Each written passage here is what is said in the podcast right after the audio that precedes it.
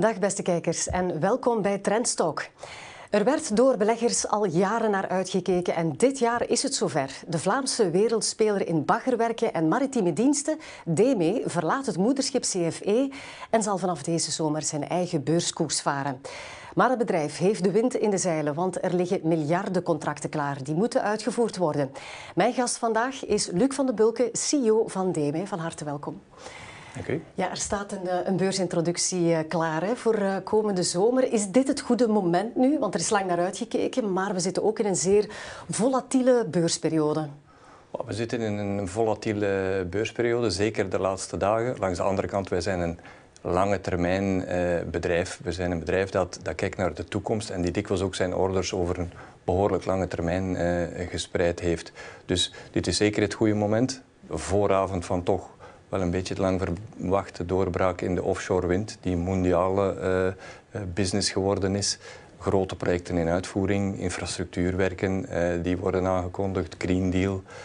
dus een aantal factoren die ons, zoals u inleiden, de wind in de zeilen geven. Ja, nu Akkermans en Van Haar, het moederbedrijf, zal een groot aandeelhouder blijven. Dus wat verandert er dan voor DME? Wel, voor DME verandert er natuurlijk dat wij een uh, visibiliteit krijgen op ons product. Wij zijn tot nu toe een, af, een, een dochterbedrijf van CFE, waar dat we belicht worden als één uh, segment, terwijl dat we nu heel visibel kunnen uitleggen waar we uh, mee bezig zijn en onze verschillende interne domeinen. Dus dat is wel belangrijk van dat te kunnen aan de markt uitleggen en onze troeven rechtstreeks op de beurs te kunnen uitspelen. Uh Nu, in deze regio, de enige concurrent die ook beursgenoteerd is, dat is het Nederlandse uh, Boskalis, een bedrijf dat hogere marges heeft, geen schulden heeft, een, eh, een betere balans. Um, geeft dat nu extra stress dat jullie nog meer door analisten gaan vergeleken worden met elkaar? Nee, helemaal niet. Hè. Uh, moest ik daar stress van hebben, uh, dan zit ik uh, niet op de juiste positie. hogere marges, dat zou ik zeker niet zeggen. We gaan dat het tegendeel van durven van proberen te bewijzen daarbij moet ik u ook meegeven, hogere schuldgraad uh, die wij hebben. Uh, wij hebben geïnvesteerd ook in onze concessies. Dus wij hebben daar een zeer uh, groot aantal concessies in onze portefeuille die, die de nodige waarde vertegenwoordigen. En tweede punt, we hebben natuurlijk heel sterk ook op onze vloot ingezet. En ik kan wel zeggen dat we toch een zeer moderne, ik kan ons niet te veel met de concurrentie vergelijken, maar zeker, zeker zeer moderne en competitieve vloot hebben met diverse zeer grote eenheden die, uh, die, die nieuwe boundaries zullen verkennen. Uh, dus dat moet allemaal in rekening gebracht worden. En dan denk ik dat we als kampioen eruit komen. Um, er liggen het orderboek is goed gevuld. Hè. Er liggen contracten klaar voor 4,5 miljard euro voor de komende uh, twee jaar. Op welk project dat um, vrij recent is binnengehaald, bent u het meest trots? Goh, ik, ben, ik ben op al onze projecten uh, trots. Uh, dat is uiteraard zo. Maar het is wel zo dat we natuurlijk een doorbraak zien in Amerika. En dat is om trots op te zijn en speciaal. Uh, Amerika is altijd een, een, een, beschermde markt geweest in onze traditionele baggermarkt. Uh, uh, dat is voor een offshore windmolenpark voor, voor, de kust van Virginia. Exact, mm exact. dat is dus voor het Dominion-project voor Virginia, 2,6 gigawatt.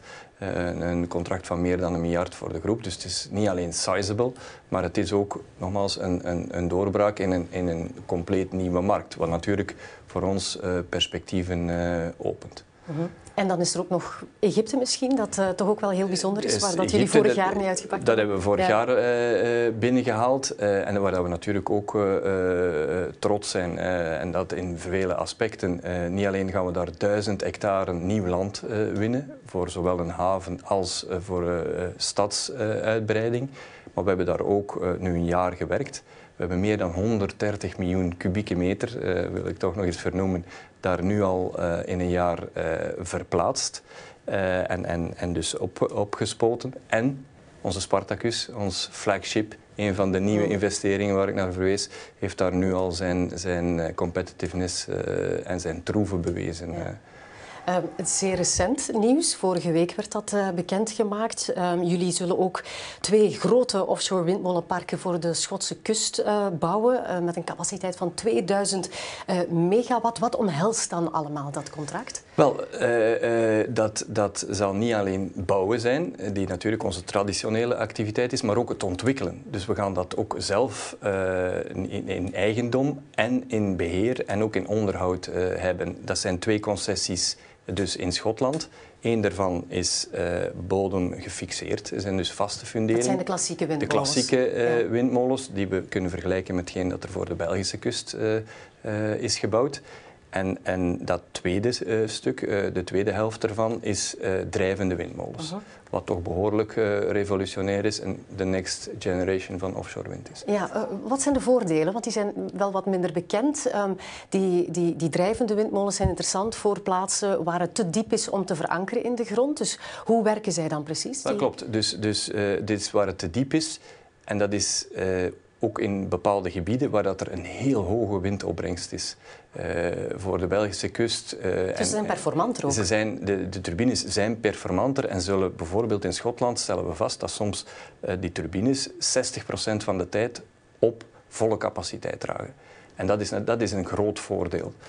En het voordeel van drijvend is natuurlijk dat je niet beperkt bent uh, in waterdiepte, waar je met bodemgefixeerde toch rond de 70 meter waterdiepte wel uh, de limieten... Uh, Zullen zij op termijn die klassieke windmolens uit de markt drijven, denk je? Ik denk het wel en ik denk zelfs iets sneller dan dat we, dan dat we gedacht hadden. Dus wij, wij gingen uit van een tiental procent van de markt tegen 2030. Ik denk dat het iets sneller zou kunnen zijn komen. Zijn ze ook goedkoper?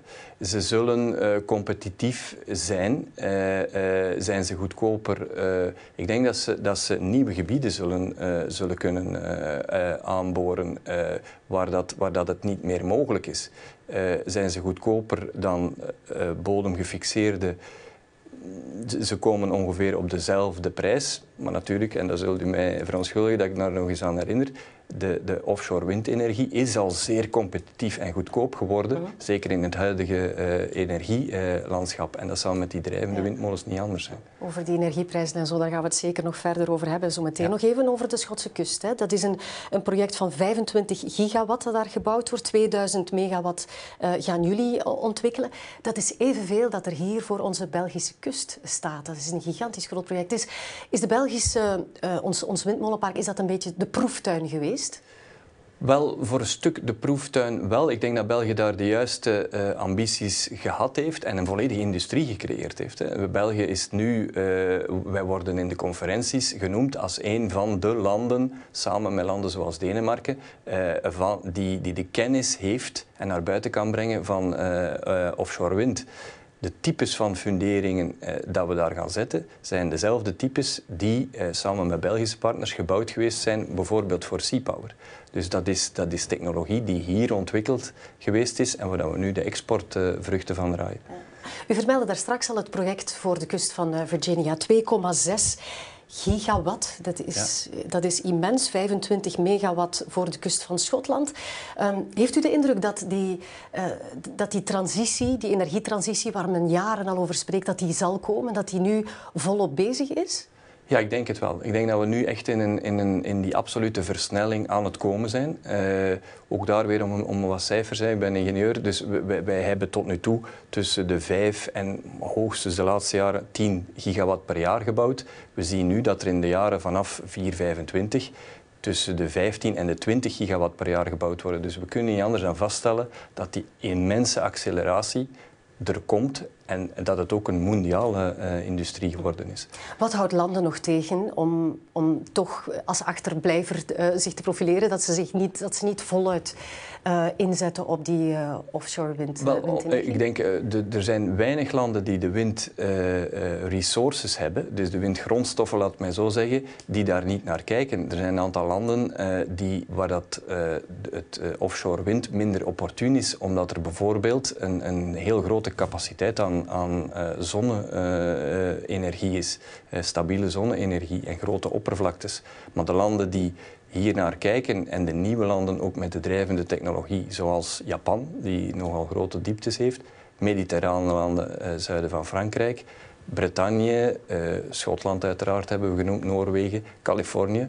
Uh, dat zijn allemaal nieuwe gebieden die nu ook uh, offshore wind omarmen. Ja, er komen nieuwe spelers op de markt. daarnaast heb je ook de grootste, het grootste baggerbedrijf en maritieme dienstenbedrijf, dat is het Chinese Check. In welke mate kunnen jullie daar tegen concurreren? Want het is natuurlijk een, een bedrijf dat ja, staatsgefinancierd wordt. Ja, dat klopt. Ja, dat is, dat is, uh, dat is moeilijk. Hè. Uh, tegelijkertijd is het natuurlijk zo dat in bepaalde domeinen, zoals offshore wind, komen we check buiten China niet tegen. Daar zijn we toch wel in Europa met, met de Europese collega's nog steeds verre vooroplopers. Waarom ook? Omdat we daar al twintig jaar ervaring in hebben. In de bagger zijn zij natuurlijk een concurrent. En, en, en wat we daar natuurlijk op aandringen bij de, meeste, uh, bij de meeste autoriteiten en klanten, is dat we daar een level uh, playing field hebben. Uh, dat, dat ook Chinese schepen met bijvoorbeeld in Europa Europese bemanningen moeten varen, dat ze dezelfde kwaliteitscontroles hebben. En voornamelijk, zoals u zelf zegt, dat er geen staatssteun kan aan te pas komen. En dat is dikwijls natuurlijk een, een, een, een hekelpunt met staatsbedrijven in nogal centraal gestuurde economieën. Staan zij op technologisch vlak op hetzelfde niveau als, uh, als jullie? Ik denk dat wij toch steeds een, een paar jaar voorsprong uh, houden. Maar zoals u, zoals u de Chinese economie kent, die komt heel snel uh, daarachter. dus dat dwingt ons ook, en dat is voor een stuk ook een van onze troeven, tot continue innovatie. We kunnen, we kunnen niet stilstaan of we worden ingehaald. en daar kan ik toch zeggen dat bijvoorbeeld de Spartacus uh, een, een state-of-the-art schip is, dat op LNG vaart met, met uh, energierecuperatie, dat het uh, met, met een hele nieuwe kuttertechnologie die het echt innovatief maakt. En ook hier zullen we mogelijk kopieën zien op een bepaald moment, mogelijk vanuit China. Maar we zijn op zijn minst een aantal jaren uh, voor op de concurrentie. Daar. Ja, net zoals als jullie pleiten binnen Europa om duidelijke regels te hebben die dat gelijk speelveld uh, creëren, is er in uh, de Verenigde Staten, waar jullie nu een project hebben binnengehaald, daar is er de Jones Act, die ja. eigenlijk ook de eigen maritieme industrie beschermt. Hè. Hoe zijn er jullie dan in geslaagd om toch dat contract binnen te halen? Ja, om, omdat, omdat we, we werken natuurlijk volledig Jones Act compliant. Hè. En de, de Jones Act zegt in heel kort dat er geen goederen tussen twee Amerikaanse plaatsen mogen verplaatst worden als dat niet door een Amerikaans schip, daar komt het eigenlijk op neer, uh, uh, gebeurt. Uh, wat wij doen, bijvoorbeeld om de turbines te installeren, ons schip staat ter plaatse, doet puur het kraanwerk, gaat dus geen transport doen en de componenten worden door Amerikaanse schepen van onze partners ter plaatse gebracht. Dus in, in onze offshore wind is dat mogelijk. In de bagger zou dat niet mogelijk zijn, omdat dat één schip is die en baggert en uh, transporteert. Ja. Dus op dit moment, op, op, daarom is het ook een, een, een markt die opportuniteiten geeft in een nieuw domein wat voor onze oudere domeinen, oudere domeinen voor onze klassiekere domeinen uh, gesloten was. Ja. Laten we het dan even hebben over de energiecrisis waar dat we momenteel in zitten. Het is uiteraard niet uh, de, de, enige. In 2009 was er ook een heel grote energiecrisis. Rusland heeft toen drie weken lang de gaskraan uh, dichtgedraaid, heeft ook die energieprijs enorm doen stijgen. We zijn nu 13 jaar later. Vindt u dat de tijd goed benut is? Want toen hadden we al een enorme alarmbel van we zijn zeer afhankelijk van gas uit onder andere Rusland. Ja, dat klopt. Maar ik denk wel dat we, als we zien wat dat er in die 13 jaar uh, uh, gebeurd is, en ik moet uh, met toch even in mijn domein, wij hebben, wij hebben in Europa meer dan 30 gigawatt aan, aan offshore wind alleen gebouwd. Zijn gigawatts aan, aan, aan solar- en aan windenergie uh, gebouwd geweest. Dus er, er, er is heel veel uh, gebeurd, maar die transitie is natuurlijk enorm. En ja, ik heb er altijd voor, voor, voor gepleit, uh, voor, voor offshore wind. Het is een van onze, offshore en onshore wind, een van onze enige energiebronnen in ons land. Het, het, het, maakt ons voor een stukje strategisch autonoom. Ik weet, het is maar een klein deel van de cocktail, maar toch, dat is ook wat we vandaag hebben. En daarom is ook die volgende zone uh, voor, voor ons Belgeland dan, voor België zo, zo belangrijk. Daarmee uh, gaan we onze capaciteit meer dan verdubbelen. Dat is toch al iets waar dat we dan autonoom in, in, in uh, opereren, naast een heel aantal andere zaken nog. maar het klopt dat we natuurlijk wel een beetje konden zien aankomen dat we, dat we als energiearm land energiearm continent, hè, uh, want ik moet het niet tot België verengen, uh, dat, we, dat we toch uh, nog grote stappen zullen moeten maken. Ja, dan is er heel het, hele discussie rond de kernenergie. Hoe kijkt u daarnaar? Want er wordt ook gezegd, ja, als we die houden, dat is goedkope energie. Maar klopt dat verhaal dat inderdaad kernenergie goedkoop is? Maar ik, ik, ik, ik ga me niet op te veel politiek gladijs begeven, maar ik, kijk, ik probeer even met hen, en ik denk dat dat veiliger is, 15 jaar vooruit te kijken. Uh, dan gaan we moeten kijken waar willen we dan dat onze energiemix uh, staat. En dan stel ik alleen vast dat, uh, dat kernenergie die, die, die proper veilig is, dat dat een hele hoge kost heeft. Dat zien we trouwens in het project Hinkley Point, waar dat we zelf ook... Verenigd Koninkrijk, Verenigd Koninkrijk waar dat we aan meewerken. 110 euro. Die is nog altijd in aanbouw. Die is nog in aanbouw. Vertraging ook, uh, grote vertragingen, een zeer grote investering. Wij doen daar een klein deelaspect van. Uh, eh, 110 euro per uh, megawattuur. dat geïndexeerd over 35 jaar. Ik denk eerlijk gezegd dat, dat dat mogelijk niet de toekomst is. Dus ook daar moet, moet het economisch aspect bekeken worden van waar moet de energiemix binnen 15 jaar aan voldoen. Trouwens, als we naar nieuwe kerncentrales willen gaan, dat is het minimum aanlooptraject dat we altijd zullen hebben. Hè? Ja, ja. En ik denk dat we nu even moeten voorbij 25 kijken en tien jaar verder uh, kijken en dat niet uit het oog verliezen. en kijken naar wat, of het mogelijk is om tegen dan ook nieuwe, die nieuwe generatie van kerncentrales... Ja, wat bestaat er? Uh, hoe gaan we die transitieperiode uh, doorkomen? En, en, en ik denk wel dat we, daar, dat we daar toch echt moeten naar de feiten kijken. we, zullen dat, we zullen dat heel moeilijk met, met nieuwe kerncentrales kunnen overbruggen. Ik denk dat het heel snel zou zijn als ze tegen dan, als we dan, als ik even mijn 15 jaar pak, als ze tegen dan kunnen gebouwd eh, zijn. Ik durf ook een beetje verwijzen naar Oosterweel. Uh, daar zijn we toch al meer dan twintig jaar uh, over bezig. Ja, inderdaad. Um, als we kijken naar um, de subsidiëring van, um, van hernieuwbare energie, ja. onshore, offshore, ziet u dat ook uitgefaseerd worden op korte termijn? Ja, dat zie ik uitgefaseerd worden. Uh, uh, ik wil niet met een tegenvraag komen, maar dat is subsidiëring natuurlijk. Hè. Dus, dus wat, wat we vandaag uh, hebben, is met de hoge energieprijzen, zien we dat, dat, dat, de, dat er geen subsidies behoefd worden.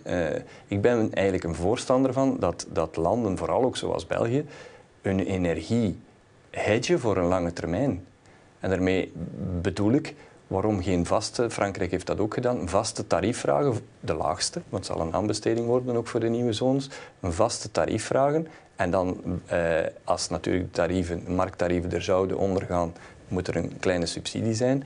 Gaan ze erboven, ja, dan wordt er een stuk teruggegeven of volledig teruggegeven, maar dan op zijn minst weten we wat onze hernieuwbare energie ons gaat kosten eh, in de komende jaren. Dus ik ben het niet eens dat er, eh, dat er eigenlijk nog subsidie nodig is. Integendeel, we hedgen eigenlijk, om het moeilijk te zeggen, onze uh, hernieuwbare energieprijs voor een lange termijn. Ja. Um, Even naar het, het, duurzame karakter van DME zelf. Jullie hebben een vloot van 100 schepen. Landen moeten verduurzamen. Uh, jullie als bedrijf uiteraard ook. Een moeilijke sector, hè, de maritieme sector. Uh, jullie zetten nu al in op LNG en op uh, methanol als, als, ehm, als, hoe moet ik het zeggen? Als brandstof. Als brandstof voor ja, ja. de schepen, dankjewel. Um, maar dat is natuurlijk nog altijd niet um, CO2-neutraal, waar we naartoe moeten gaan tegen 2050. Is dat mogelijk? Is dat haalbaar? Wel, uh, um, dat denk ik wel, om eerlijk te zijn. Ik denk dat 2050 uh, eh, haalbaar is niet omdat ik de bal uh, ver in de toekomst wil schoppen. Ik denk dat 2030 en de 40% reducties waar dat we ons allemaal voor engageren, dat dat een grote uitdaging wordt. En die uitdaging ligt op verschillende vlakken. Dat ligt aan, aan bijvoorbeeld om, om methanol als voorbeeld te nemen. Er moet wel voldoende uh, methanol uh, beschikbaar zijn. En ik spreek dan over groene methanol. Groene methanol anders ja. kunnen we even goed diesel uh, verbranden. Groene methanol, die zoals u weet met voedsel in concurrentie staat, ofwel moet gemaakt worden vanuit zon en wind. Maar dat zijn gigantische hoeveelheden en die is er vandaag nog niet. LNG, een tussenstap. Ook daar zou ik wel een warme oproep willen doen aan iedereen die daaraan meewerkt. Het heeft zijn kost En het moet dus natuurlijk ook door de, door de klanten gewaardeerd worden. Hè. Uh, als, als wij gewoon moeten concurreren in een aanbesteding en iemand anders kan op dit moment nu uh, goedkopere dieselolie aanbieden en wij gaan dat met LNG doen, dan gaan we gewoon niet competitief zijn. dus er moet ook vanuit ons klantenbestand, overheden, meegewerkt worden om te zeggen we willen die shift maken. En dan zijn wij er klaar voor om LNG uh, en, en om de volgende stappen ook te nemen. Bent u dan voorstander, als ik het goed begrijp, om duidelijke normen opgelegd te krijgen? Zodat jullie zeggen, oké, daar willen wij aan voldoen, maar de concurrentie moet wel... Dat vind ik van ja, wel. Ja, ja, ja, daar ben ik zeker voorstander Kijkt van. Kijkt u dan naar Europa? Of? Ik kijk dan, ik kijk dan zeker uh, naar Europa. En, en, en, en, en, en de, de, er zijn de, de, de ETS-systemen, waar dat er ook in onze sector veel, uh, veel discussie rond is. Maar, maar ik vind wel dat we ook als maritieme sector daarin moeten meedraaien. En, en dus zeggen, er zijn een aantal credits die gegeven worden en die, die, die, dat portefeuille wordt langzaam vernauwd, zodanig dat je eigenlijk gedwongen wordt van de nieuwste technologie eh, te gebruiken. En dan ten tweede ook de Europese overheid die zeer veel aankoopt. Uh, wij, weten dat niet, maar, maar gebouwen, transporten die ze, aanbesteden, ook daar moeten ze strengere normen uh, opzetten en ook walk the talk. Ah. Als we 40% moeten verminderen, moet het ook dwingend worden uh, in de aanbesteding. Ja. Een andere belangrijke activiteit van DEME is de kustbescherming. Um, ik weet niet of u het artikel gelezen heeft onlangs van een ambtenaar, de, de fiscus, die uh, de, de, kosten van een renovatieproject van een appartementsgebouw in De Haan verwerpt, omdat hij zegt, ja, op termijn heeft dat helemaal geen zin, want met de uh, stijgende zeespiegel wordt het hier toch allemaal uh, onder water, of loopt het allemaal onder water. Um, zijn we aan het vechten tegen de bierkaai? Dat weet ik niet. Ik denk ook dat fiscus uh, moet begrijpen dat we, dat we toch uh, denk de twee grootste wereldspelers spelers in huis hebben hier in België om ons te verdedigen tegen de aanval van de zee. De vraag is alleen uh, tegen welke prijs gaan we dat doen. En, en, we gaan dat niet doen door een muur te bouwen rond de, rond de Noordzee. We gaan dat moeten doen door building with nature, langzamerhand de morfologie van onze kust aan te passen zodanig dat we een voldoende bescherming hebben. En, en, en dat, in mijn ogen zal dat niet economisch gebeuren door ieder jaar een lepeltje bescherming eh, eh, te doen of herstel, maar, maar een duurzame bescherming eh, te creëren voor, eh, voor onder andere voor ons eh, land. En de Nederlanders hebben daar gigantische uh, budgetten voor. Dus ook daar zullen wij toch moeten als land kijken waar willen we naartoe en, willen we, en hoeveel willen we spenderen in de komende en daar gaan we moeten spreken over tientallen jaren om langzamerhand die verdedigingsgordel op te bouwen. Maar goed, we hebben wel gebouwd zeer dicht bij de zee. Ik herinner mij een bezoek van uh, de burgemeester van New Orleans. Uh, ja. Het is al een hele tijd geleden. Ja. Die, uh, die enorm schrok van hoe dicht dat wij bij die zee komen. We ja. hebben natuurlijk niet met orkanen te maken zoals zij hebben. maar toch, we zullen met zwaardere weersomstandigheden te maken krijgen. Um, is, is, is die nog veilig op termijn? Kunnen we die inderdaad beveiligen? We kunnen die kust? beveiligen. We kunnen die beveiligen. Zonder een muur te bouwen? Ja, ja natuurlijk. We kunnen die beveiligen en we gaan, we gaan daar moeten, zoals ik zeg, building with nature. We gaan daar moeten de vorm van zijdeilanden, zijdomdieptes, beveiliging maken. Maar we gaan wel een integrale, en daar wordt zeker ook aan gewerkt. Het is niet dat dat niet gebeurt. Een, een integraal plan hebben, een visie op hoe dat we die kust willen verdedigen op een aanvaardbare manier. Want zoals ik zeg, een muur erom bouwen is ook voor alle mensen die daarbij uh, bij betrokken zijn niet, uh, niet, uh, niet haalbaar. Maar er zijn systemen, maar dat gaat allemaal geld kosten en, en het moet op elkaar afgestemd worden. Het heeft geen zin dat we de één stukje van de kust beschermen, zodat het water erachter loopt via een andere gemeente. Dat, het zal wel een, een integraal plan. En dat moet ik wel zeggen, met ook bijvoorbeeld uh, Rijkswaterstaat in Nederland is men daar zeer sterk geïntegreerd uh, uh, mee bezig. Mm. En, en dat is ook iets wat, wat ook bij ons op gang kwam, komt. Maar ik heb, ik heb geen schrik van het water, alleen nogmaals, ik denk dat, dat het heel belangrijk is van te beseffen dat als we een geïntegreerde visie ontwikkelen, daar geld voor opzij zetten, dat het op een veel meer, uh, op een smoothere manier zal gebeuren.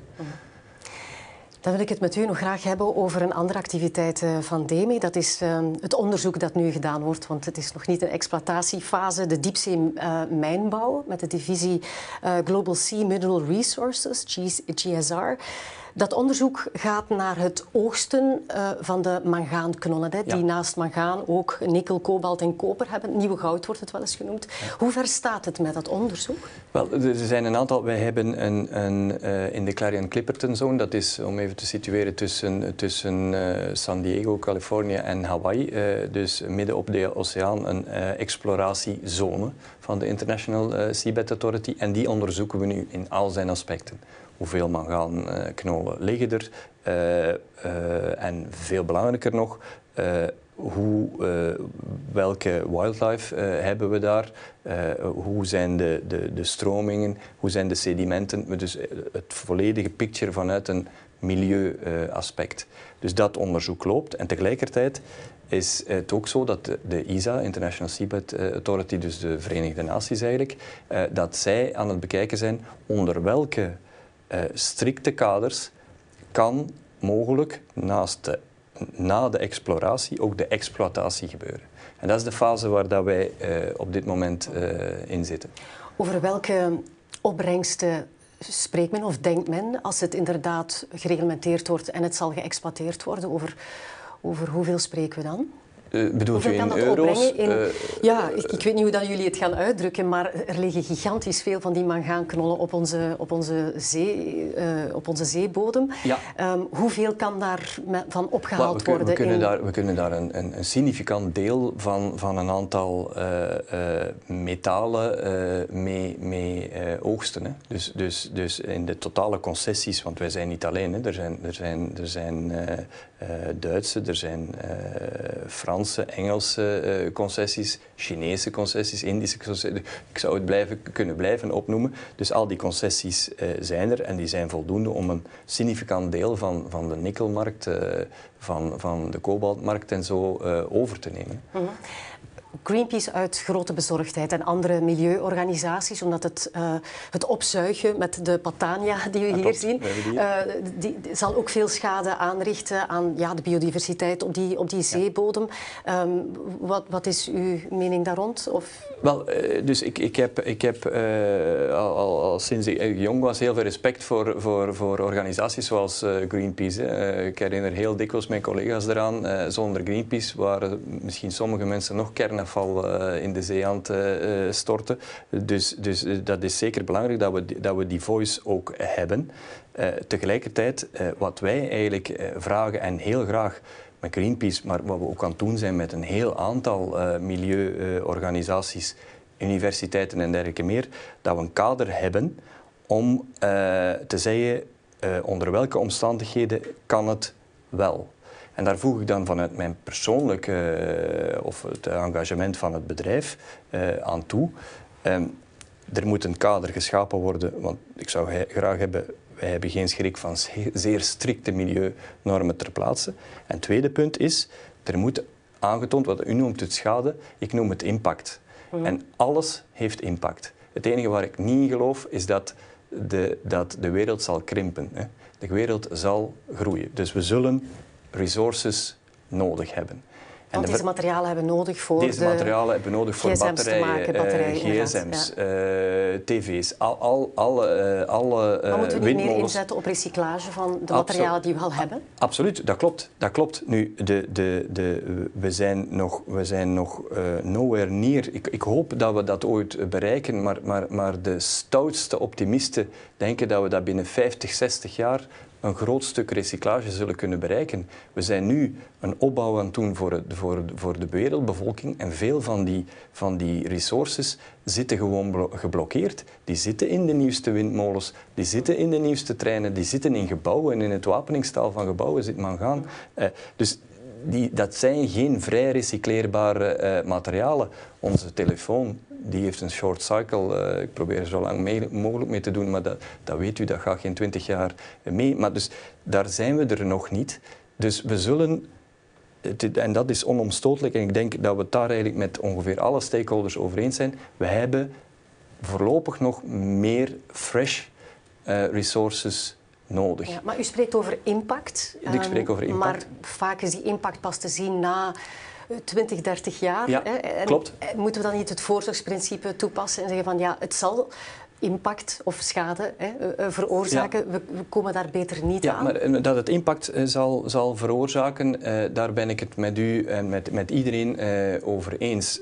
als, we, als we natuurlijk heel, hele stukken oerwoud in, in, in, in, in, in Indonesië gaan afgraven, dat zal ook impact veroorzaken. Wij kijken, en de stand van de wetenschap is daar toch ook heel sterk in veranderd. Uh, wij bijvoorbeeld uh, biodiversiteit onderzoeken we door eDNA te nemen. Dus wij weten alle species, sommige die we zelfs niet kennen, zoals u zegt, voorzorgprincipe, sommige kennen we niet, mm-hmm. maar we vinden wel hun DNA. Nu, wat is er dan belangrijk? Dat is natuurlijk dat we niet, voordat ze ooit gekend zijn, dat species gaan uitroeien. En dan onderzoeken we in alle gebieden, is er voldoende van diezelfde diversiteit die ook in andere gebieden van het zeebed zich nog bevindt. Dus ik moet wel zeggen, de, de stand van de wetenschap eh, om, om dat te onderzoeken, en dat is juist de dialoog die we ook hebben op dit moment met uh, topuniversiteiten, topmilieuorganisaties. Uh, wat moeten we allemaal meten om te zorgen dat we niet iets doen waar dat we binnen 50 jaar spijt van gaan hebben? Maar tegelijkertijd blijf ik toch wijzen op impact van hetgeen wij als mens, als resources nog nodig hebben, zal er zijn. Een tweede punt, denk ik, uh, uh, dat, dat de 70% oppervlakte van de wereld in dat verhaal zal moeten betrokken worden. Hm. Dus ik denk niet dat we, dat we de groei en het bestendigen van, van, van, van de mens en zijn, en zijn noden, dat we dat met het landoppervlakte alleen zullen kunnen doen. Die 350 miljoen vierkante kilometer van de zee, die we nu voor offshore wind, voedsel, visserij eh, en mhm. dergelijke meer gebruiken.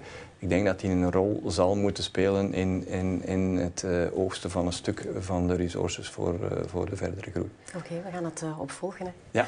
Ik wil u heel erg bedanken voor dit zeer boeiende gesprek. Dankjewel, meneer Van den Bulken. Zeer graag gedaan. Zo, dames en heren, ik wil u graag bedanken voor het kijken. Volgende week heb ik Marleen Vaassen te gast. Zij is CEO van uh, lingerieproducent Van de Velde. Bedankt voor het kijken en ik hoop dat u er volgende week ook weer bij bent. Nog een fijne dag.